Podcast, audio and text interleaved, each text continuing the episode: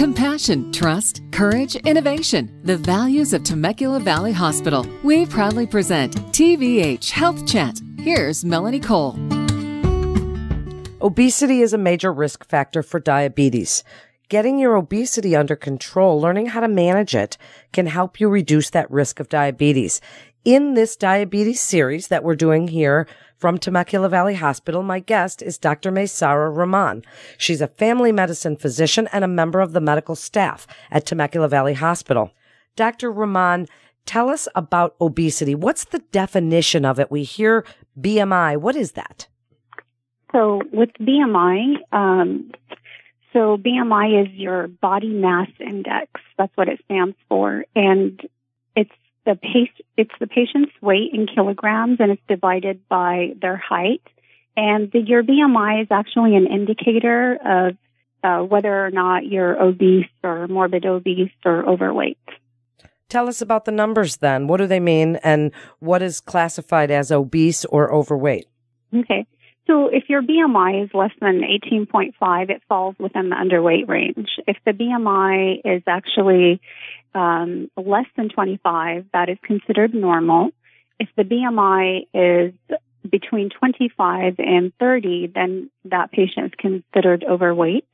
And if their BMI is over 30, that is considered in the obesity range. One of the questions I hear a lot, Dr. Rahman, is that BMI like I'm four foot 10. And when my BMI is a little higher, I'm not obese at all, but I'm, I have a lot of muscle mass. So it doesn't kind of take into account that, does it? I mean, it's height and weight based, not really body type based. That is correct. So you may have, you may be kind of a little bit over um, because of your muscle mass, but that we need to take that into account. Um, so it's not necessarily kind of, you know, um, so you, you, really have to be um, seen by us, and we have to go over your BMI and, and over your and and over your history and, and all that. So somebody is working out and they have more, you know, muscle mass, then we kind of document that, and that goes into your record. So, what do you want us to know about obesity? And and if your doctor tells you that your BMI is high and you're overweight, What's your best advice for losing weight? It's one of the hardest things we could do. Absolutely. Yeah. It, one of the main things is, you know, it's really important to tell our patients that they're overweight or they're in the obesity range and counsel them about the complications of having obesity. And one of the main complications of obesity and inactivity and a poor diet and a poor lifestyle is actually getting type 2 diabetes and other chronic diseases like high blood pressure and high cholesterol. And all those three together just increase their chances of getting cardiovascular disease in the future.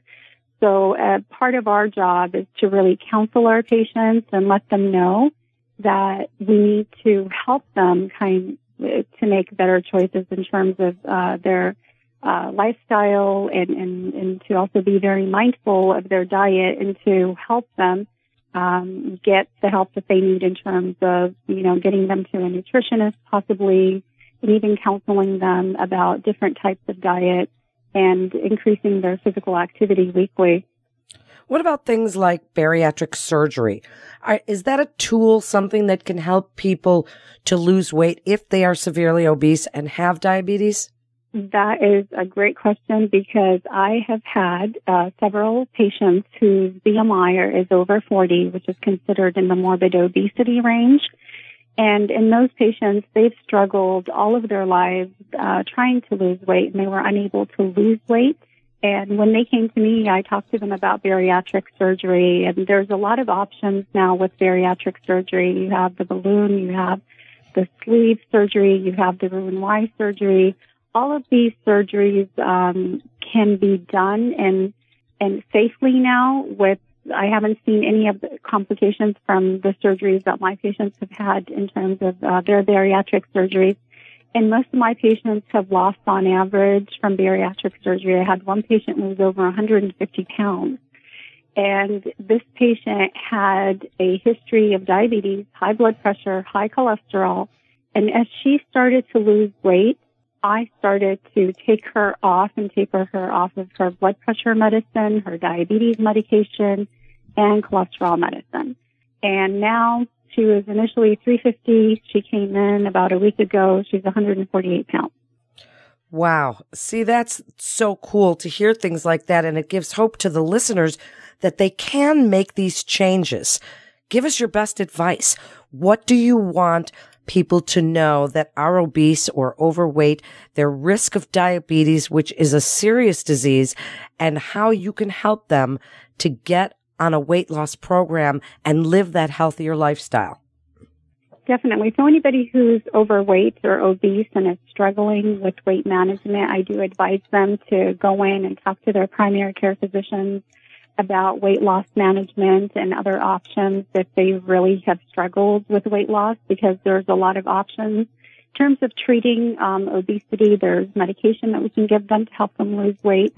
Uh, there's exercise plans that we uh, tell them to start. We advise them on different diets. Of course, that's our initial first step. And then if things uh, don't go well for them, then we refer them to our bariatric surgeon who evaluates them for bariatric surgery.